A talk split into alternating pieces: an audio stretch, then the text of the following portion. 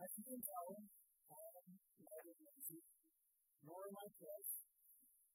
I'm not sure exactly the levels and the personal traits of the area, but I'm also thinking about that one. Science talks about the other historical places where we are so grateful for to be there, my family and my kids are usually here with me from the comfort area. And it's all the Boston College to learn ethics, so that I can then teach Army officers ethics. Let's not forgive our future Army officers when we see ethics. So that's why I think why I'm here in the Boston area, but I really think there's an opportunity to be able to bring the word to them. And the word is a way of all right? It's not a story about that. I don't know about that. But when I drive around there, especially before Thanksgiving, when I was driving around there, people already had a Christmas outside. The Christmas lights up here, the Christmas trees, people were getting ready for Christmas before Thanksgiving had already happened. We are watching people's lives for Christmas. It feels like we're feeling it's been and we're so ready for Christmas. We're so ready for that celebration, that joy, the birth of the Christ child. And I'm going to tell you right now, we are not to give you that. And the gospel tells us makes that new thing clear. How phenomenal. Upon an initial read, much like with a lot of ordinary context, you read it in a preacher, you let it flash in your head, and look, what am I going to do? Because here in our gospel text, it's actually combined together when you're reading, but when you read it in the Bible, it's separated off into two different sections. We're given both sections. We're told who the emperor is. We're told some of the regional leaders. We're told that there is in Protestant historian. We're told that Pontius Pilate is the governor. We're even told that it's the 15th year of the reign of Emperor Tiberius. We're told that Pilate is the conscience of a high priest. And why on earth would we want to know that? I don't know if you pick up the newspaper and you read, well, maybe the president's still the president, and the vice president comes out, the vice president, here's the state's governor, here's some leaders from your area, and you go, okay, I don't know what you care about.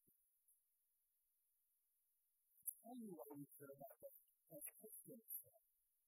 Why you care about that, and why they also believe also, in the years of the time on, because he is reminding us that salvation history is real.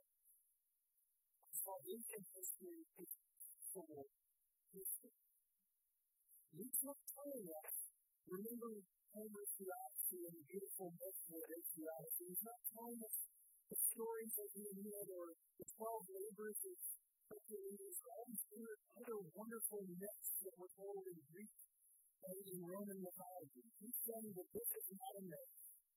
This story is real. This is your story. This is right. As an author who tells us to get ready, he firmly plants salvation history as part of human history. Start off on a book and jump to that book. This guy was wandering in the wilderness, wearing the camel hair shirt and eating bugs, and God tells his people for the repentance of their sins and for forgiveness. It's not going to fall asleep. It doesn't feel very difficult. It's not good. What a wonderful way to remember how to prepare ourselves for not just the birth of Christ's death and the second coming of Christ. What a wonderful way to be reminded that we need to prepare ourselves. But what the writer of Luke does People in the labor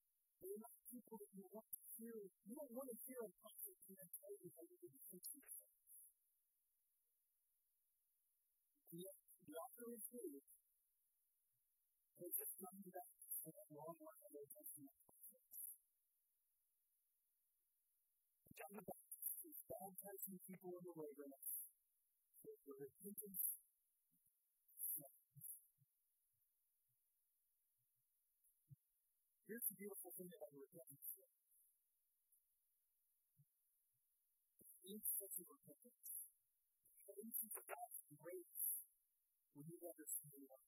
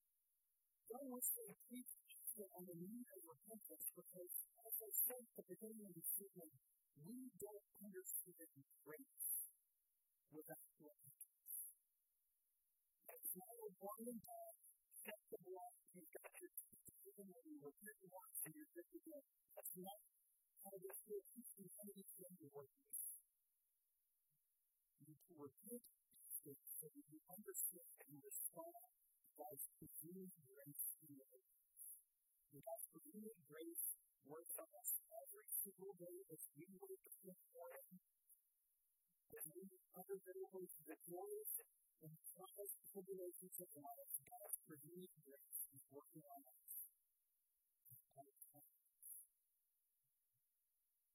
But we can't really understand it without a physical presence and action, without a little bit of courage. So we realize that this is not a personal thing. It's actually the case. It is the case. But what is the time of origin? And the time of self-reflection and the perspective, and more broadly, is the time of self-reflection with God. This is why God allows us to continue to repentance. First, the goodness and sins. He knows who is preparing the way for us, even imparting his culture from our faith, is making the smooth preparation for the way of the Lord. It's ripping ourselves over the coat to receive God's grace. We know that we are here for you. He but this salvation that we have is real. It's not a feel-good story. It's not something that is just a story on page. It tells us that it is a real story. It's part of our history. Repent because God's grace is working in and through you every single day. Repent and partake